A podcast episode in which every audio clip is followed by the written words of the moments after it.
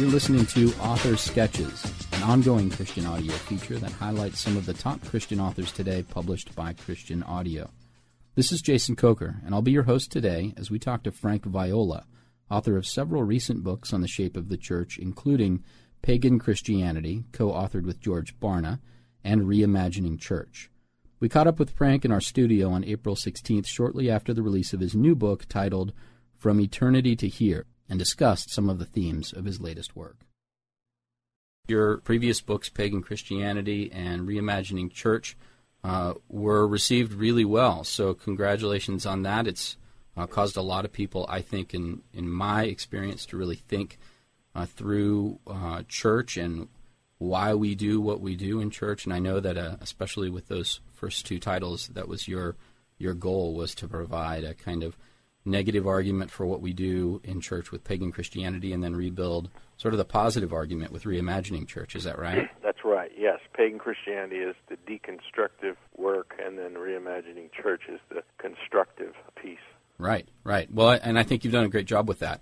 From eternity to here seems to me uh, like a, a, much more ambitious project. And one of the things I picked up on uh, is at the very beginning of the book, in fact, in the preface, you touch on this idea of mission and, and being missional. And I know you know that uh, missional right now is uh, one of the buzzwords in evangelical circles, and you, you seem to sort of touch right on this. And uh, right out of the preface, you say a, a great deal of missional thinking today sees the church through the lens of D.L. Moody, that it's a voluntary association for the saved. I'm wondering, Frank, if you'd be willing to give us, you know, your definition of that concept. What is mission, and what do you think it truly means for a church to be missional? Well, it's a great question. D.L. Moody was a great evangelist, mm. but his ecclesiology, his view of the church, and his view of God's overall ultimate purpose, I believe, fell short. Essentially, because he was an evangelist, he saw everything in the Bible as having to do with salvation. Everything had to do with uh, winning souls, as he called it. And when you look at the Bible through that lens, uh, what you're doing is you're starting the story in Genesis 3 with the fall. And consequently, everything then becomes about redemption. It becomes about, you know, uh, saving the lost. Mm. And D.L. Moody was very influential in the evangelical church, and basically uh, has given us the evangelical mind.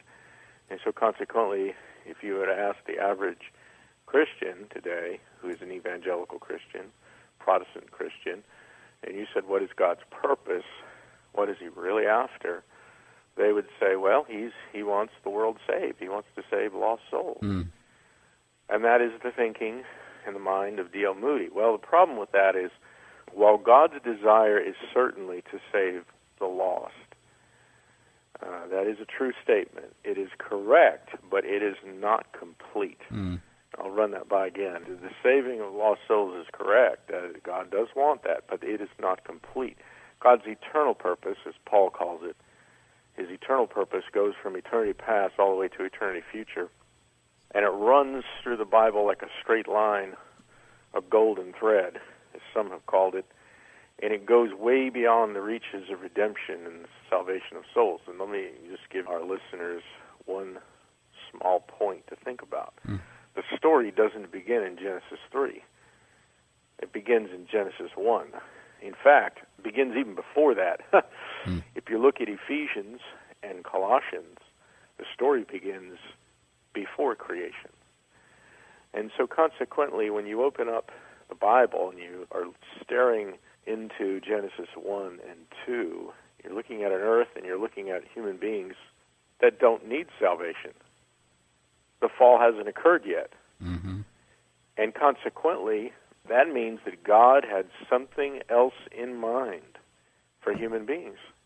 There was something else on his heart that provoked creation. And this is what Paul calls his eternal purpose and it goes beyond the salvation of the lost. It includes it, but it goes way beyond that because it preceded that in the mind and heart of God. God was after something before the fall, and He's never let go of it, and He will eventually have it in the end.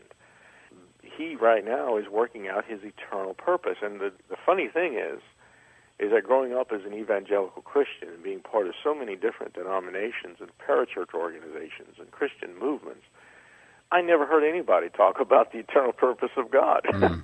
it was always about God uh, wants you to be saved. Okay, I got saved, and now He wants you to save other people. And uh, we also live in a time where there's another emphasis coming forth from some other writers and thinkers and uh, speakers, and that is that God wants to make the world a better place. Mm. And and that's correct, but it's not complete because the world didn't need to be a better place in Genesis mm. 1 and 2. Right. It wasn't corrupt yet. And so what I do in the book is I point out that there are a number of themes in Genesis 1 and 2 before the fall. And if you count them up, you're going to have over 30 of them. And I'll just mention a few, and, and our listeners will immediately be familiar with them. In Genesis 1 and 2, you have the tree of life. Mm-hmm. You have a flowing river. You have a man and a woman. You have a marriage. You have a wedding. You have two becoming one. You have in that river three elements gold, pearl, and precious stone. Now, that's all in Genesis 1 and 2, and you can find them, and you can count them, and you can list them. What's so fascinating is that at the end of the Bible, there are two chapters that end the scripture, and it's Revelation 21 and 22. Mm-hmm. And the fall is over in those two chapters. Satan has been thrown into the uh, lake of fire in, in Revelation 20. And so, consequently, Revelation 21 and 22 is after the fall. It too has no sin and no fall, just like Genesis 1 and 2. And what's so amazing is that the same 30 or more themes that you find in Genesis 1 and 2 they all reappear. Mm-hmm. They're right there. In Revelation 21 and 22, you have the tree of life again. You have a flowing river. You have a man and a woman. You have a wedding. You have two becoming one. And then you have gold, pearl, and precious stone. And the Bible is really the unfolding drama, the big, epic, sweeping story of the themes that are in Genesis 1 and 2 traced all the way through and developed through the Old Testament and the New Testament, coming to their high and glorious climax in Revelation 21 and 22. And that is what I call the grand narrative or the meta narrative of Scripture, of the hmm. Bible. And we have, so many of us Christians, and for me for many years, we've totally missed this. And when you look at the grand narrative, when you look at those themes, you come out amazed, dumbfounded, overwhelmed, and you see that God is really after one thing. And this is what the book explores. What is that one thing? What is this eternal purpose that God has been working out from before humans ever fell? And uh, what is so remarkable, too, is that we as Christians are I don't want to say we're in the center of it. Jesus Christ is in the center of it, mm. but uh, we're right there with him. It, it is a book that has caused many readers to write to me and say, "I have fallen in love with the Lord all over again. My life has changed," which mm. is very humbling to me as as well as you know encouraging. Mm-hmm. Well, and it, one of the one of the hallmarks of this particular book is its expansive uh, view of the church, and I think for some who have had exposure to you in the past, particularly with uh, pagan Christianity, that might take them by surprise that uh, you paint this amazing picture of the church itself. And and I'd like to ask you about a particular quote. Actually, on on page fifty four, you've been writing about this about uh, the the beauty of the church, the bride of Christ, and you say to unpack it all in a sentence. In the eyes of your beloved Lord, you are the most captivating thing that exists in his universe. And of course, you, are talking about the church there. And then you say, How then can you think of yourself as being unworthy in the presence of so great a truth? You know, I, I was really struck by that sentence because it made me wonder if uh, part of your motivation in writing this book, Frank, was a, a sense that there were people out there who did feel like they were unworthy in some way, that the church was unworthy. Has Has that been part of your experience that people have too too Oh, small a vision of the church or themselves in the church? This gets into our identity as Christians and the identity of the ecclesia, the Church of Living God, to which we all belong. Hmm. And as I travel and as I meet Christians everywhere, and this was true when I was part of many different denominations and so forth, most of God's people, the average Christian, is suffering from an identity crisis where in their minds they know God loves them. And that's preached everywhere. God loves you, okay? Mm-hmm. The problem is, coupled with that preaching, there is an underlying message that says, yes, God loves you, but, but, He wants you to do X, Y, and Z. Mm. And if you're not doing X, Y, and Z, and this is the subtle message that comes through, then God's not happy with you. Mm. Then you're falling short. And in the psyche of the average Christian, there is an inferiority condemnation complex Mm. where, yes, of course, God loves me. And there's no real power or impact in the minds of, and hearts of many believers. They can utter those words and they can believe them in their heads, but deep down inside, they feel like they fall short. Mm. And what's being preached in so many churches, not all, but so many churches on Sunday morning, if you strip it down to its bare roots, the message is you're not doing enough. Mm. You're not working hard enough. You're not serving well enough. You're not loving Him enough. And uh, Christians walk around with this, you know, headache of guilt and condemnation and inferiority and unworthiness. And so when they read this book, uh, the reader is put on a totally different mountain. And they are viewing from a totally different vantage point. They're looking through the eyes of God. And when we look through the eyes of God instead of our own eyes or the eyes of, you know, the average preacher today, um, it changes everything. And the result is here's the result. The result is we fall in love with this irresistible Lord who has an, an unbelievable view of us who are part of his body and his bride. And we begin to live out of that vision and that understanding and it changes our life. You know the way the way to live the christian life is not trying to attain to some sort of victorious position or place in god where we start to you know if things start working right and we're doing better than we ever have. That's not it the christian life is becoming what you already are it's seeing from that high mountain view seeing through the eyes of God, and those are the eyes that those are the only eyes that matter. Really, doesn't matter what humans think. Um, it's seeing from His eyes, and it's not working to victory; it's working from it. And I talk a lot about the corporate aspect of the church because we have on the planet today, and this is the result of the Enlightenment and the Reformation in our Western world. But we Christians are very individualistic. Mm-hmm.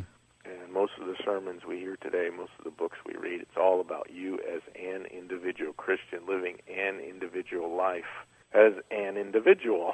And uh, God's heart is for a body of believers who are closely knit together, are sharing in an authentic community experience. And uh, when you begin to see what the church really is and who the Lord really is, because this, this book also presents a very vast and comprehensive and glorious and incredible vision of Jesus Christ and who he is. You know, he's not just the person that died for our sins. Boy, he's way beyond that. He existed before creation, and he was doing some wonderful things before creation, before we were ever born, that involve us. And uh, when we when we really get a look at that, it, it is remarkable. Uh, but anyway, the point being is that we were made to uh, to have fellowship and shared life with other Christians. So the book brings this out too. That you know, it's not just it's not just a part of the bride that he's after; it's the whole thing. And he's wanting a people who who are loving him together. And there's no condemnation in the book. There's no guilt in the book. When people read it, they don't feel like, okay, I got to do this, this, and this, or they don't feel uh, you know unworthy. They actually feel like I've got a new Bible. I've got a new Lord. I've fallen in love with Him and the church. you know, so it does it does the opposite. It, it causes one's heart to be warmed and awakened to Christ. And, I, and I'm all I'm doing is I'm quoting letters that I've received here, you know, and it's just mind-boggling. You know, you you mentioned in the introduction that anybody who knows you knows you're a hopeless romantic, and that that definitely comes out in the rest of the book. You know, you paint in these really romantic terms, um, and I wonder have you always thought of God and the church in romantic terms, or is that something no, that came later? No, no, I haven't. And just for our listeners, the book is broken up into three parts. And the first part is is what you're talking about. It's all about God's eternal passion to have a bride, a bride for His Son, and and so the Bible then becomes a love story, and you can trace the theme of the bride of Christ from Genesis 1 all the way to Revelation 22. You know, it's it's all throughout the scripture. And that's part 1. Part 2 and 3 are on two different themes. We mm-hmm. can talk about those later perhaps. Very similar but not the same. And so the romantic element comes out in the 1st mm-hmm. Part of the book. The Bible is a love story and God is a romantic. No, I've not always had that vision. I was never taught that in my early years as a Christian. I was taught to think of God more mathematically than mm. romantically. Mm. you know, he he's uh, you know he's a logical God, and uh, you got to get all your doctrines straight if you're going to make him happy. And uh, it's all about the mind and how much scripture you memorize, and you know that kind of thing. And uh, that's not the Lord at all. He is a a passionate, relentless lover. He is the bridegroom, the heavenly bridegroom um, you find so many stories throughout the Old Testament that reveal his heart as, as one who loves and wants to be loved back and wants to pour out his love upon his creation and, and have that creation love him back. And he's looking for oneness with, with human beings. I mean, the whole thing about marriage is a picture. Paul says it in Ephesians. He says, you know, the man and the woman, he's talking about Genesis and Adam and Eve, and he says, you know, the man is to love the woman, and the two become one, and they become one flesh. And then he says, by the way, I'm not talking about Adam and Eve. Mm-hmm. Behold, I show you a mystery. I'm speaking about your Lord and the church. And you just got to stop and drop your head and say, oh my goodness, this God of ours is a passionate, relentless lover, and he's he's in love with his bride, and I'm a part of her. You know, and uh, so no, yeah, I, I didn't I didn't always have that understanding. It was in April of 1992 where the lights went on for mm. me, and I got a glimpse of all of this, his eternal purpose, that there was something beyond salvation that was on God's heart, that salvation was only the, really the beginning. You know, people are saved to come into that eternal purpose. And the problem we have today is that so many Christians they are saved, yes, but um, they have no concept of his ageless purpose that he is seeking to work out. And when we see it, it, uh, as I say in the book, it, it just wipes everything else off the table.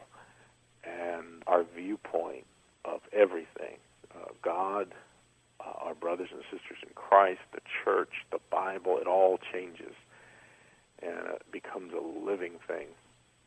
Mm. Well, you know, you say that uh, this this uh, realization dawned on you. Uh, the lights turned on. You said in 1992, and in your in your bio, you mentioned that you uh, walked away from institutional forms of church in 1988. You know, I, I wonder what what was going on in your life around that time. Uh, you know, 1988 to 1992 that that caused this shift in you mm-hmm.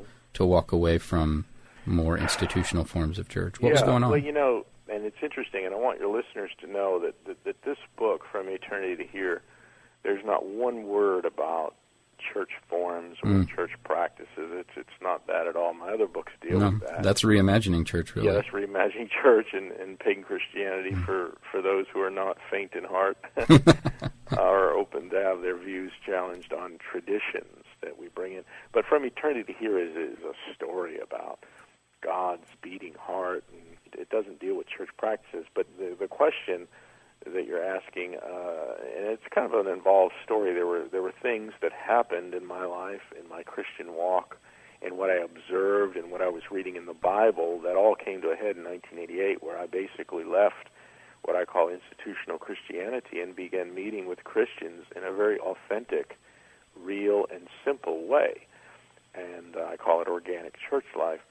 But that would be a, a very involved story. But Hmm. people can go to my website.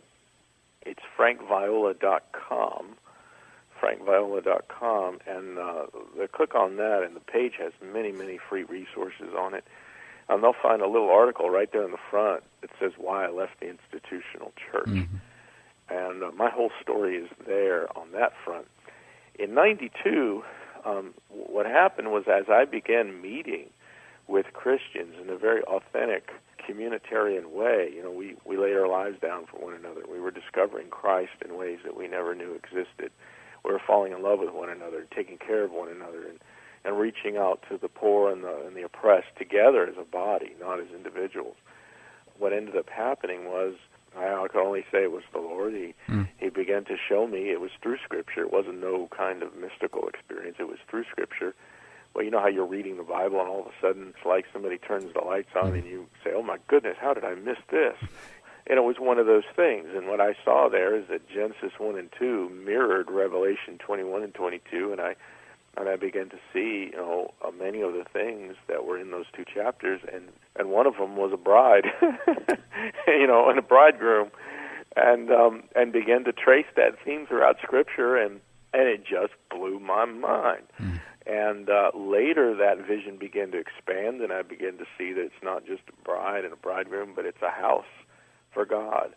And it's not just a house, but it's a family for God. God wants kids, He wants a big family. Jesus Christ was the only begotten Son, but when He was in resurrection, when He resurrected, when He rose again from the dead, He became the firstborn among many brothers and sisters. And they're all joined to Him and unified with Him. And then I saw He wants a body through which to express Himself. So those are the four main themes of the book the bride of Christ, the house of God, the family of God, and the body of Christ.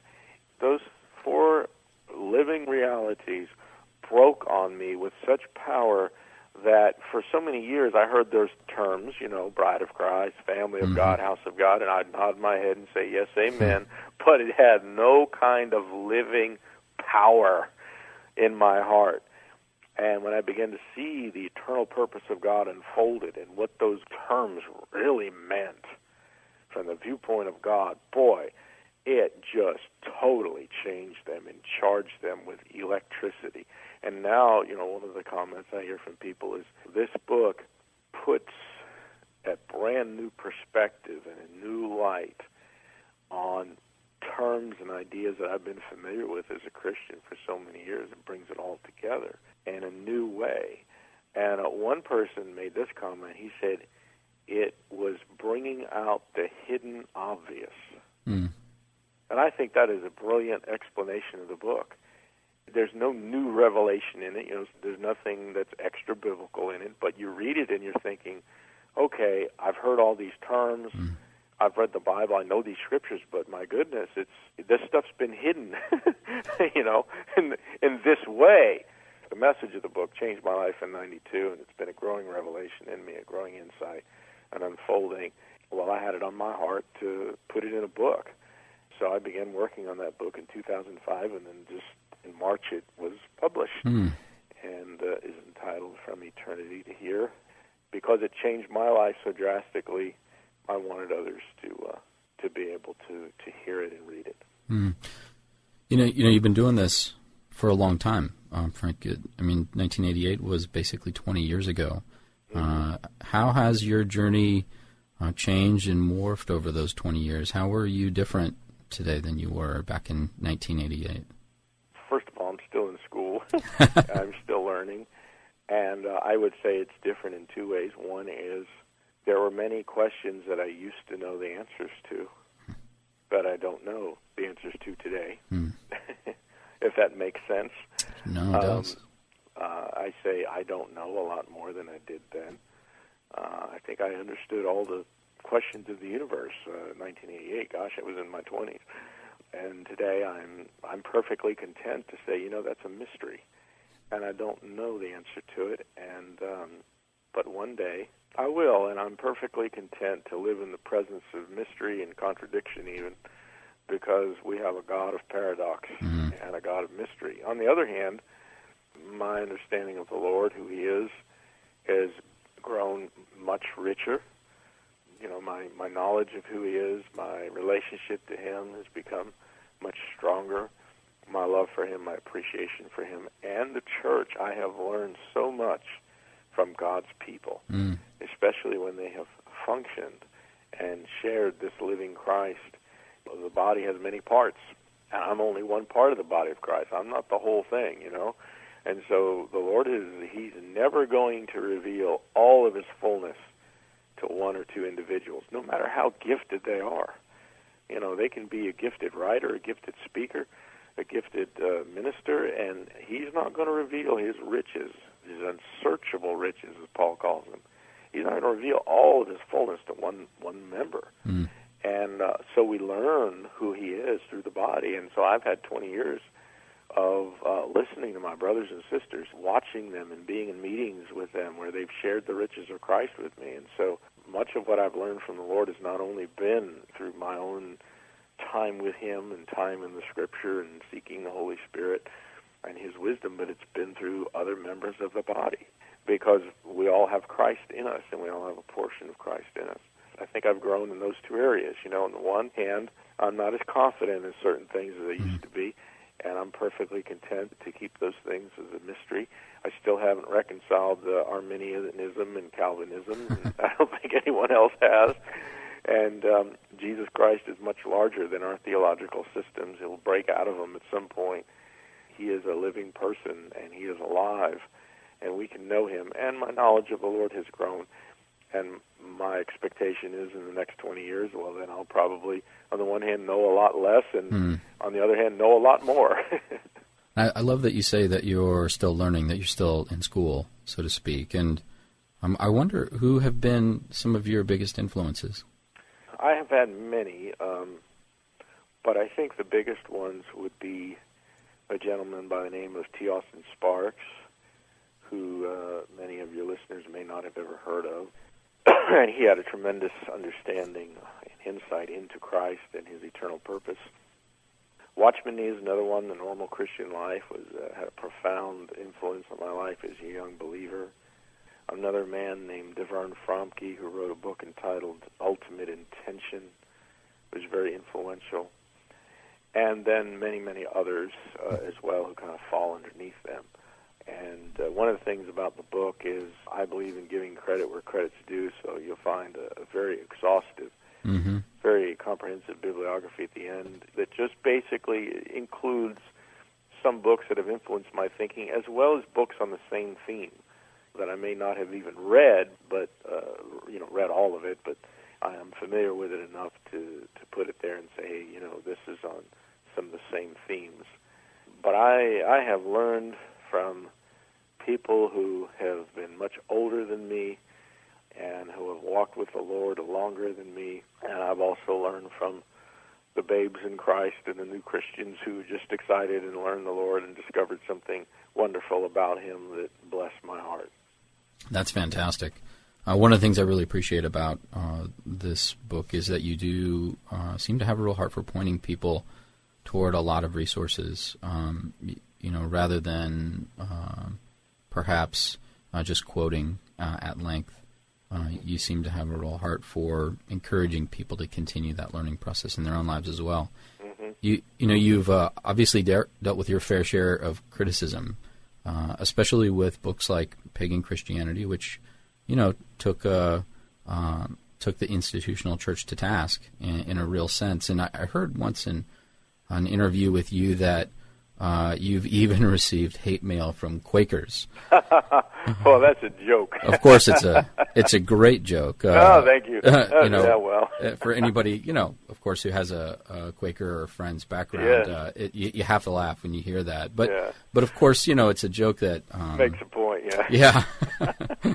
Well, Uh, also the other part of the joke is I've received bodily threats from the Amish. Uh, but I, I, wonder, um, you know, how how do you Uh, how do you handle uh, those sorts of criticisms that, that come your way? Um, how have you learned to handle them over the years? Yeah. Well, you know, I, I have been one who has raised the standard in my life never to respond to criticism uh, or attacks, especially if they're personal. So consequently, I've learned to ignore most of it. I do pay attention to it when it's constructive. In other words, the the person uh, who is criticizing really has substance in what they're saying, and uh, in those cases, I I embrace it. You know, okay, well, there may be something here for me to look at. Uh, they're challenging this particular point, so let me go ahead and check it out historically or in Scripture, and you know, I'm very open to that. Mm.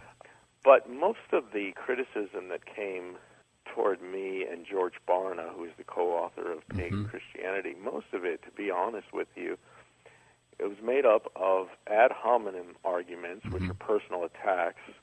You know, uh, well, George and Frank, you know, they were got burned by a pastor once in their mm-hmm. life, and so now they're attacking, you know, the modern institutional form of the pastor, or something like that, which is just not true at all. But know, people uh, who engage in that have to come up with something to discredit a book. Or the other one is there's straw man arguments. In other words, the arguments are uh, against things that we don't even believe. Mm. And the book has been misrepresented uh, to say things that we don't say or believe. And so, you know, that's most of it. And so I just ignore it and I just see, uh, on the one hand, I ignore it, on the other hand, I see it as the hand of God, you know. I mean, uh, Jesus said, uh, beware when all men speak well of you. And and there's a certain humbling that comes when you're being raked over the coals. you know, and so just like uh, when when King David was assaulted by this man who stood out in front of his house and you know basically said he was cussing at David and said all kinds of horrible things. And one of David's soldiers said, uh, "You want me to go out there and take his head off?" And David said, No. He said, The Lord thy God, the Lord my God, sent him here to cuss at me. in other words, he, he recognized the sovereign hand of God and that all things that come into our lives, whether good or bad, they first pass through his hands. And so, you know, uh, that that helps a lot to see this on a higher level, uh, criticism, attacks, and so forth on a, on a higher level, and to take it and deal with it on the higher level. But um, the overwhelming response to pagan Christianity and reimagining church has been very positive.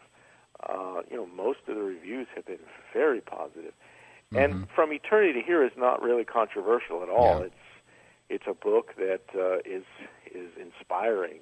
So we got boy, we got people who are mm-hmm. Anglicans and Catholics and Protestants and evangelicals and fundamentalists and reformed that are just loving it, and and that's a blessing to me, you know, to be able to to reach all those different kinds of people with a message, and many of the people who endorsed it, which are influential uh, teachers, scholars, pastors, and so forth, other authors, best-selling authors, they all come from different backgrounds, denominations. They're all part of different movements. Southern Baptists, leaders in the Southern Baptist Convention, and then we got diehard Pentecostals, you know, and charismatics and uh, emerging guys and reform guys, and it's just interesting, you know, to see that the message of Jesus Christ, when He is brought forth, that every Christian, no matter what denomination they're part of, every Christian resonates and can say amen to that. Uh, and by the way, just on the criticism part, for your listeners to know this, it's kind of funny. When pagan Christianity came out, and some people were just irate and wrote you know, all kinds of things.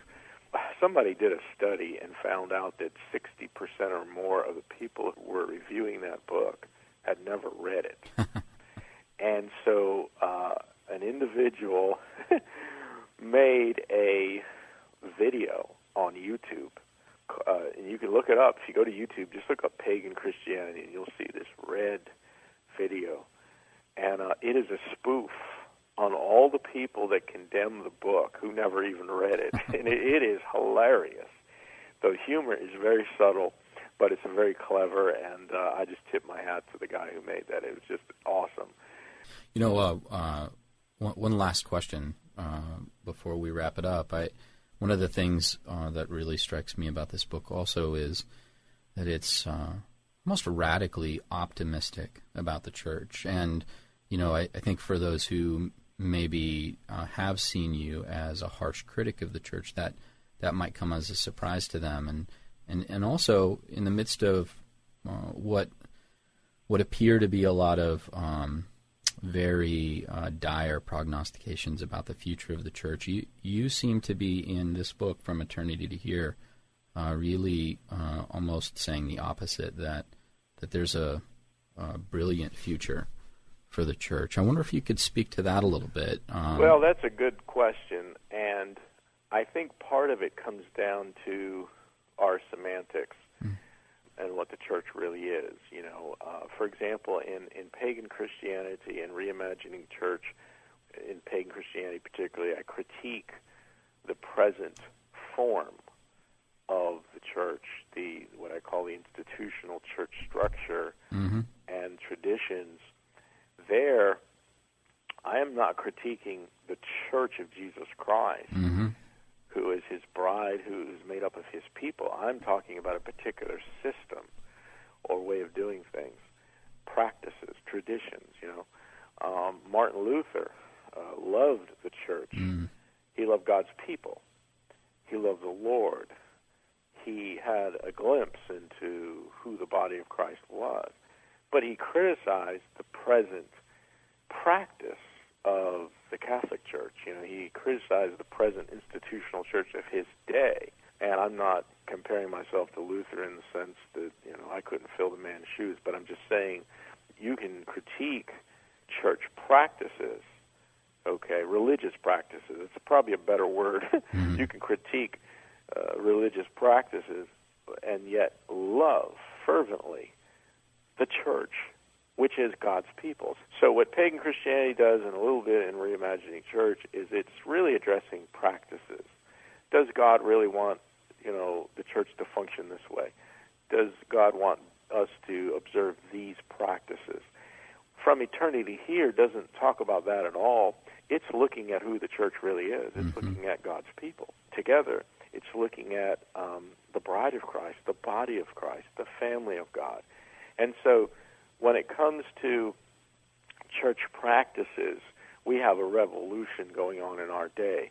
Many Christians are questioning the present traditional practices of the church and comparing those practices with the Bible.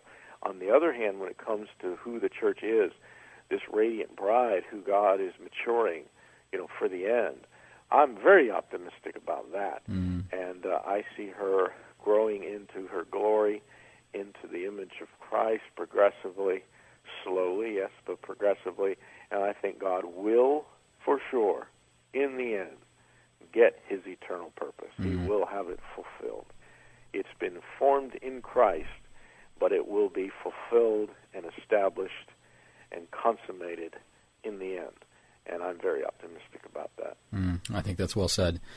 Well, I want to thank you for the time that you've spent with us, Frank. For those of you who are listening, we've been talking to Frank Viola, whose latest book is From Eternity to Here uh, by David Cook Publishers, and it's available uh, on Amazon as as well as your local bookstore. Is that right, Frank? Yeah, uh, virtually all local bookstores have it. Lifeway, Berean, Family Christian, uh, Amazon.com, okay. Parable.com, and it's also available at a great discount at the site yep. from eternity to here.org. That's easy to remember. It's mm-hmm. the title of the book. and of course, it is available uh, for audiobook download uh-huh. here at ChristianAudio.com. That's right. Frank, thanks again for spending time with us, and uh, we hope that you have a great day. We sure have enjoyed talking to you today.